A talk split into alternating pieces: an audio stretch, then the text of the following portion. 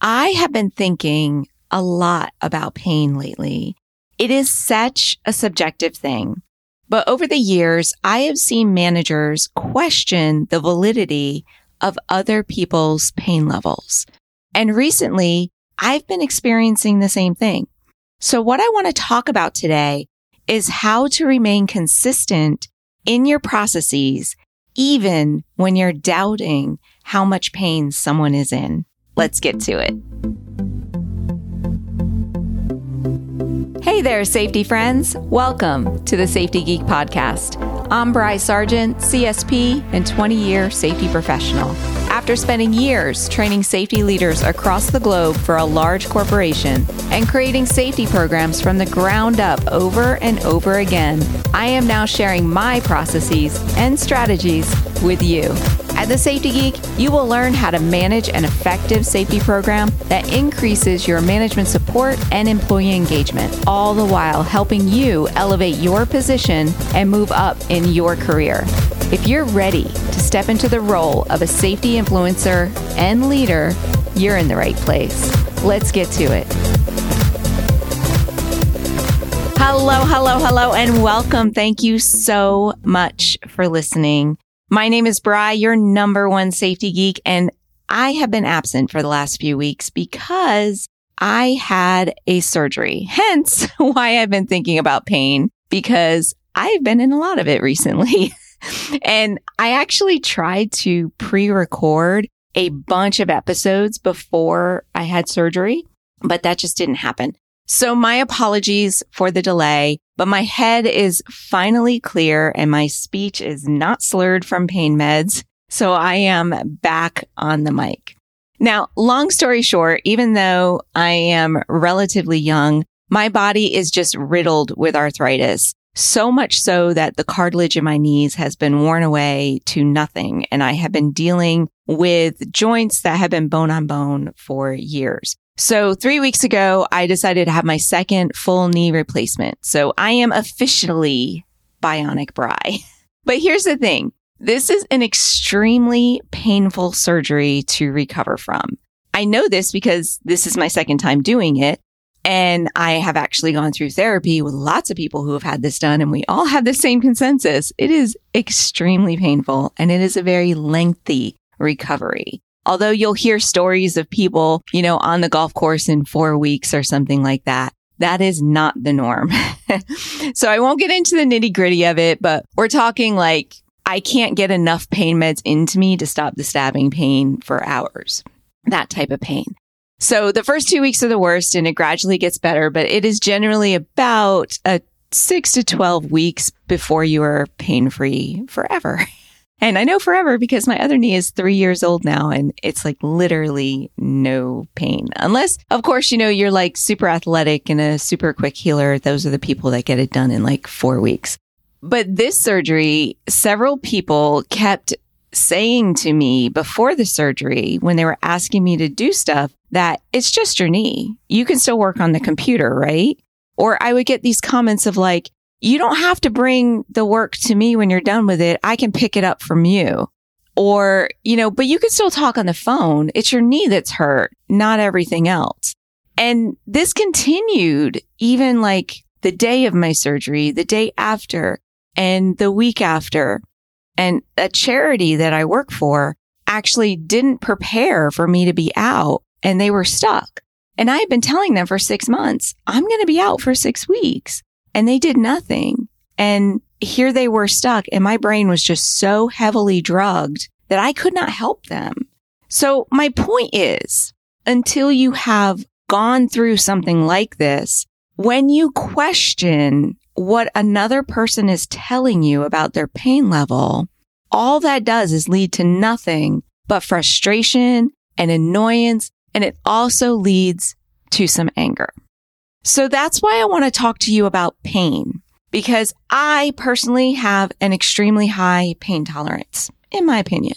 So when an injured employee comes to me and they strain their back and they tell me that their pain level is an eight, I am the type of safety manager that will literally roll their eyes and be like, come on, you're exaggerating.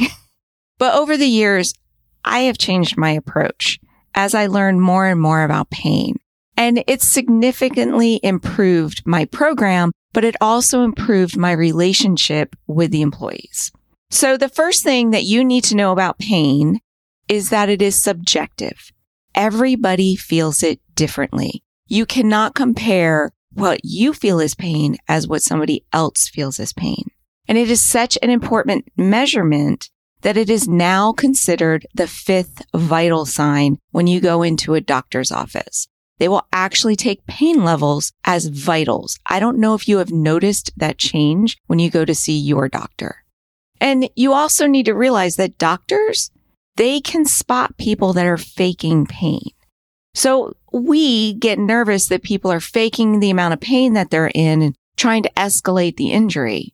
But I've had this happen several times where an employee said that their pain level was like a seven or an eight, which is extremely a lot of pain. And they go to the doctor and the doctor feels like there's no reason for you to be in this much pain. Like they had a back strain. So with back strains, you can actually feel the muscle spasms and there were zero muscle spasms to the point that the doctor noted it in everything, told it to the patient and pass that information on to the insurance company. And it actually got the claim closed because the person had nothing to fall back on because the doctor couldn't justify what the guy was saying his pain level was.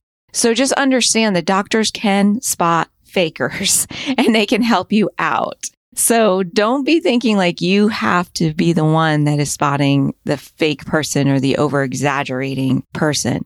But what I want you to do instead of looking at it that way, like leave it to the doctors. Instead, I want you to take the pain level that the person tells you at face value. Now, there are some tools that you can use to help get a more realistic pain guide. And you've probably seen these in doctor's offices and hospitals where they use a universal pain chart. And there's different types of universal pain charts out there. So generally, I would hand this pain chart to somebody and say, tell me your pain level. And if they told me it was an eight and you read what, and then I would read back to them what was on the chart and I would say, is this correct? If they said yes, I would just take it at pain level. But if they were to say like their pain was a nine and you know that like a nine for you means that you're unable to talk and here they are having a conversation with you, then you're going to want to like compare. So what I want you to do is stop the comparison. Stop comparing what you consider a nine to what the person in front of you considers a nine. If they say their pain level is a nine, just take it as a nine and move on. So instead of like going, Oh, your pain level is a nine, think of it instead of like, Oh, your pain level means that you're in a lot of pain and it's just preventing you from doing any activity right? So instead of focusing on that and saying this guy is a fraud or this girl's a fraud or they're exaggerating the pain, just move on from it and go, okay, they're in a lot of pain, right? And then the next step is just to work your process. And as long as you follow your process consistently, this actually helps you in these situations.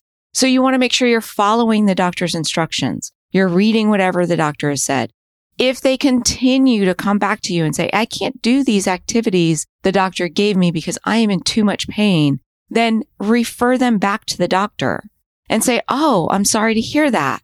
Let's get you back for a follow up with the doctor so you can talk to them about it. We're not medical professionals. They say their pain level is an eight and they can't lift a five pound box within their restrictions. We have to take it on face value, refer them back to the doctor. But what can help you with this is by having a clear return to work policy. Now, I talked about this in episode 59. I will link to it in the show notes, but a return to work policy will actually list out different activities that people can do within restrictions on pain meds or off pain meds. So that way you can easily pick tasks that are within their restrictions. And if they're still coming to you saying, I'm still in too much pain, I can't do this task, then you would just refer them back to the doctor. And here's another little caveat that I, I learned, I learned years ago, but I relearned again recently is that it is easier to prevent pain than it is to stop pain. Therefore, when someone is prescribed pain meds, it should be taken at regular intervals for a while, as opposed to waiting until you're in pain to take them for example, let me give you something that happened to me recently because I was trying to get off of my pain meds and I didn't take them and I was doing fairly well. And then I went to therapy and they were very mad at me, my physical therapist, because I didn't take my pain meds. And they just looked at me and said, it is going to be very bad for you tonight. They said, because if you had been taking them on a regular schedule, this would have been a breeze. But now you're going to be in pain and it's very hard to stop pain. And I will tell you that was probably one of the worst nights of my recovery because I took every single pain med I had at the highest dose that I was able to give it and it still did not stop the pain. And I just have to remember that saying it's easier to prevent pain than stop pain. So if your employees were given pain meds, which in my experience, a lot of times they have to be in, in a significant amount of pain to be prescribed them, but encourage them to take them on the schedule that the doctor told them. Some people don't like to take them. I'm one of those people. I like to have a clear head. So people don't like to take them. They try not to take them, but try to share that little tidbit with them because it definitely helps when you take them on a regular schedule, at least until you're over the hump of the healing process. So, and doing all of these things that I just told you makes it always look that you are on their side and that your hands are tied based on what the doctor has said. So you're always referring them back to the doctor. You're always referring them back to that and you're trying to stay within the doctor's restrictions, right? So it just makes it look like, Hey, dude, I can only follow what's on the paper. If you don't agree with it, then you need to go back to the doctor, that type of thing. And it keeps you consistent. So that's why this is important. So what I want you to think about is let's say that you were injured and how would it make you feel when you went to somebody and you said, Hey, I'm injured and I cannot do this task and they looked at you and said, you're not injured that bad. You're not in that much pain. It's just your knee. You can work on the computer. That's what I was getting. How would that make you feel? So I believe it makes you feel like you're not going to trust the person that's supposed to be helping you. It might even make you feel revengeful, right? So it makes your employees more likely to hire legal counsel especially if they're not faking it and you're questioning whether or not they're in that much pain. It makes them feel that way. And if you go to episode 41, I did a whole episode on preventing lawsuits. I'll link to that in the show notes as well. But being on their side, or at least making it look like I said, like you're on their side and your hands are tied to those doctor's notes and being consistent in your approach actually helps you prevent those lawsuits and it builds that more positive relationship with that employee. That way they don't feel like mistrusting and they don't feel revengeful. So anyway, that's what I wanted to share with you today because I have been thinking about this a lot. So what I like to do is just turn my own experiences into how would I handle this in safety? And I know that how I've handled this in the past has been wrong. So don't make those same mistakes as me because I had such a high pain tolerance. I questioned everybody's injuries in the beginning. But if you just take everything at face value and then you're consistent with your policies, you have a solid accident procedure and return to work policy, and you don't take any of this personally, it actually makes your program, at least your accident procedure program, run a lot smoother. And just so you know, don't worry about me. I am on full track with my recovery and the charities that I work for finally got the point and they stopped bugging me. I mean, and I have done some stuff for them that I have been able to do, but not at the full blown like I was doing before because I was managing their bookkeeping and I'm like, you don't want to trust this drugged out mind to manage your books right now. and they finally got it. So thank you so much for your patience, everybody. I am back on the mic. So you'll be getting an episode every week. And until next time, you guys have a safe day. Bye for now. Hey, if you're just getting started in safety or you've been at this for a while and are hitting a roadblock, then I want to invite you to check out Safety Management Academy. This is my in depth online course that not only teaches you the processes and strategies of an effective safety management program, but how to entwine management support and employee participation throughout your processes. Are you ready to finally understand exactly what you should be doing and ditch that safety police hat forever? Then you have got to join me and your fellow safety scholars over at Safety Management Academy.